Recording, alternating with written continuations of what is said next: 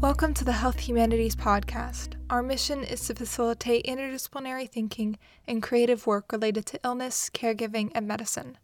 I'm Elizabeth Coletti, the editor in chief of the Health Humanities Journal of UNC Chapel Hill, and this episode we'll hear from Tyler Clay, who's a medical student in the UNC School of Medicine.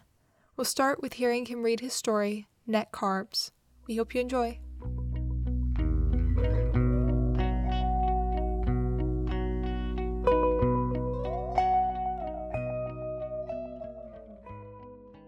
This is Net Carbs.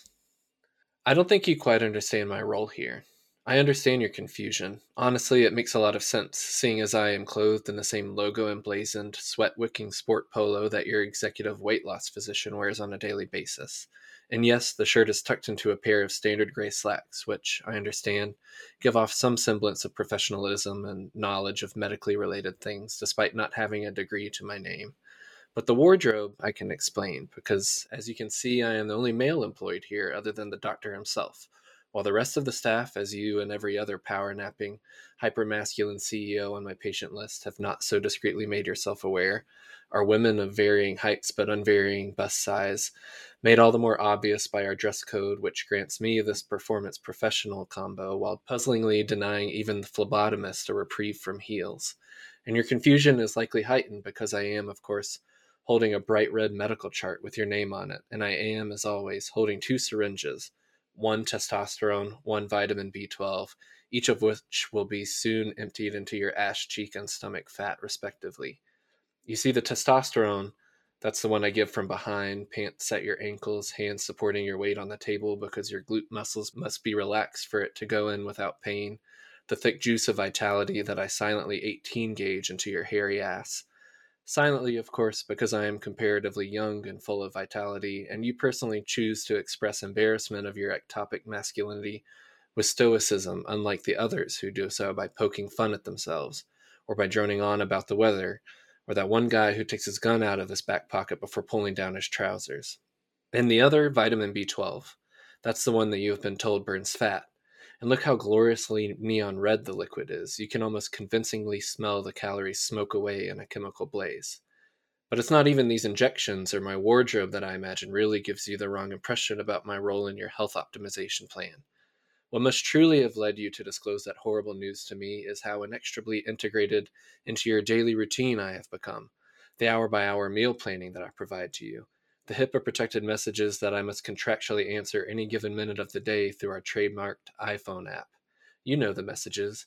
How many more carbs can I have today? None. Are beans keto? No.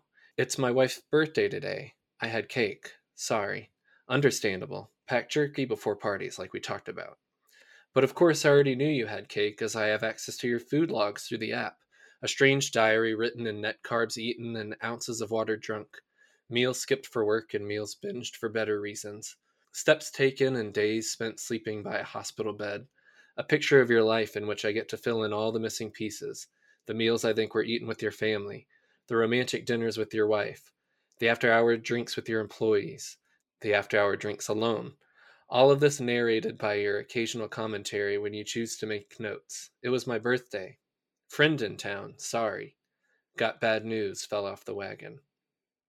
And then on top of all of this, you see me so often, weekly for your injections, our secret passing off of vitality. And after those, I ask you how your week was, about any unforeseen complications in the strict diet devoid of carbs mandated for you. And maybe it is that, the weekly venting about how hard it is to balance the diet with your business, your children, your friends, and of course everything going on with your wife. Maybe it is those brief moments between the injections and your weigh in that made you think that I am the right person to whom you should reveal the results of your wife's biopsy, her prognosis, the wrong kind of weight, the kind that can't be removed like your belt before hopping on the scale, weight that can't slough off with fewer carbs or nutritional labels or the right type of snacking, something an injection won't fix or prevent. So, yeah, maybe there was a bit of silence before I could figure out what to say to you to just say, I'm so sorry, and then without skipping a beat to tell you to hop on the scale, taking everything out of your pockets first, wringing almost every last drop of weight from your body before submitting to my judgment of the life you lived that week. Disciplined or not, that's all in the number. That there is my job. to look at the number and to tell you what to do to make it lower when I see you again in seven days, when I will greet you once again and ask, How was your week? even though I already know.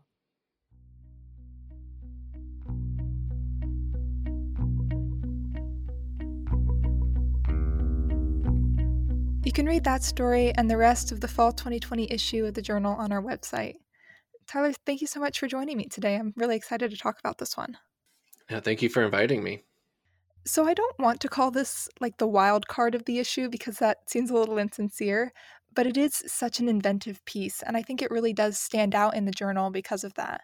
The narrator has such a specific, strong voice, and it very much hits the ground running with this person's job and all of the baggage that it implies. I'm curious, where did the ideas for this piece come from? What inspired you? There were a few things that kind of fed into everything that's here. I did work at a place very similar, or I would say exactly like um, what I describe in this story. Mm-hmm. It was an interesting thing. There's so many different types of medical practices, but uh, certain ones cater to a certain population. And I personally had a a troubling time with targeting a certain segment of the population with services that far exceed what people who are like less advantaged are getting in like more traditional medical medical practices or and, and, and other like models. And so that that was part of it. There was like an air of misogyny as well. Yeah. I wouldn't say that i felt as angry about it as the narrator of this piece did but part of what I wanted to do was show that the narrator was very doubtful about what the narrator was doing. And that kind of led into some of the later parts where the narrator is obviously feeling torn about the services he's providing. And so I thought I thought that was a way to like feed in some of those frustrations that I felt and I thought that it helped the piece a little bit. Yeah, it's definitely another side of medicine that you might not initially think of. Like, it's not a hospital setting. Can you explain the identity and, I guess, the job description of the narrator to give a little more context? The narrator is like a nutrition slash lifestyle coach. Part of what is interesting about the narrator, as you said, is that it's not a doctor. So he's occupying this liminal space as a kind of medical authority without that certain qualification. How do you think that impacts the caregiver patient relationship? It was it's interesting because I don't think it comes through in the piece, but the location that I was working in didn't have like a medical feel at all. It was set up like a mm-hmm. spa. Yeah there's so many like aspects of medicine in this like all this like data feeding into the about the person's life feeding into the decisions that are made and things like that like constant vigilance over every aspect of like the person's intake and things constant like weekly check-ins. I guess it's interesting because there's one part of how i as i'm a medical student i as a future doctor would love to have like the ability to see people that i'm treating weekly mm-hmm. and having these weekly conversations with them. And it's interesting that in this position, the narrator has that privilege to provide care. That would be great if every person could get that care. But it's, you know, it's not treating illness, it's maximizing vitality and things like that. So it's interesting that the narrator does not have any sort of credentialing. As a medical student, why were you interested in continuing to tell a story from that other perspective? There's some aspects of medicine that going through medical school and at the time I wrote this, I still had very limited like clinical experience in traditional medicine. But what I had seen was all these data points. For instance, if you're in the hospital, your blood pressure is taken every two hours or so. And more often, if you're more sick, the amount that you urinate, the number of times that you defecate, those are all recorded. Whether or not you ate breakfast or dinner and the exact proportion of that meal that you ate that's recorded. There's all this data that's feeding into like the medical decisions that are made. And in contrast, I think as we focus more and more on that hypervigilance that we have over patient intake and all these vitals and things, the less we're paying attention to the things that are actually going on in people's lives for instance, you know, someone's in the hospital and they're very sick, and we do need to know what their blood pressures are so we know how many pressors to give them or things like that. That is important but maybe we're paying less attention to the fact that they don't have family coming to see them. You know, outside of like coronavirus, like I've seen that. Like, no one's visiting this person. Why is nobody visiting this person? Why is nobody checking in on them? I mean, I think that's more important to me. And interestingly, the narrator in this story has all of these data points on this person's life, and there is something more going on. And just because of what the person's job is, when that like weight is finally given to the provider, they don't know what to do with it. Their job is the numbers essentially. And I think that's reflected in not necessarily what we're taught before we get into the clinical side of medicine, like when we're in our traditional like book learning parts, but that's what it becomes when you do get into the clinical side. Mm-hmm. It's it's bad if you don't know what someone's blood pressure was that day, but no one ever asks, you know, if you know their daughter's name, things like that. That's really interesting because I think that's something that we try to talk about a lot in the health humanities is looking beyond the numbers, looking at the people. What I think a strength of this story is is that you're doing so much with it. There is all this commentary on kind of medicalized masculinity and like hypermasculinity. And by the end, what I did take from it is this question of the patient caregiver relationship, how much should be shared, what that means. What does the combination of all of these different topics bring to the piece? I, yeah, there's definitely a lot of talking about like masculinity and the air of misogyny and the practice the narrator's in at the beginning. I've thought a lot about like masculinity as someone who appears and has been pressured their entire life to, you know, take hold of the traditional idea of masculinity and, you know, integrate it into who I am. You know, I'm constantly trying to think of how to like push against that and kind of dismantling that within myself Mm-hmm. There's something about masculinity, it's like a front. It's a means to like protect yourself from feeling or like addressing certain things within yourself. If I am big and can clobber things that are in my way, I don't need to necessarily check in on how I'm doing or how I actually feel about things. And similarly, if a provider is focusing on the numbers and maximizing somebody's length of time that they will continue to live for the rest of their life. That's different from getting to know them as a person and maximizing the quality of whatever years they have left. I think there's a little bit of an interplay there. Yeah, absolutely the more I do think about this piece, the more that I can keep drawing different connections on all the different topics that it's talking about. I think it's really just great in that way. Another part of the structure is the fact that apart from that first line, I don't think you quite understand my role here. The whole piece is one sentence, which maybe sounds a little different on the page versus uh, through the podcast. Why did you choose to write it like that?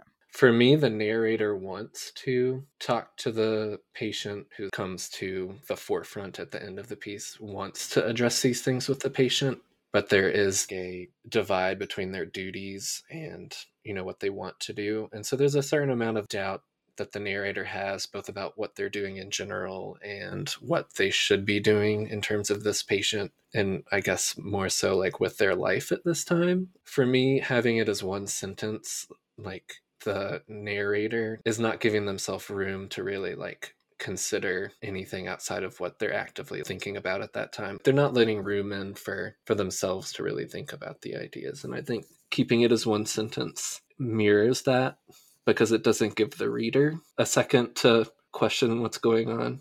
Uh, once I kind of started writing it as one sentence, I couldn't stop and when yeah. editing it and being asked to edit it as not one sentence, I couldn't do it. So, mm-hmm.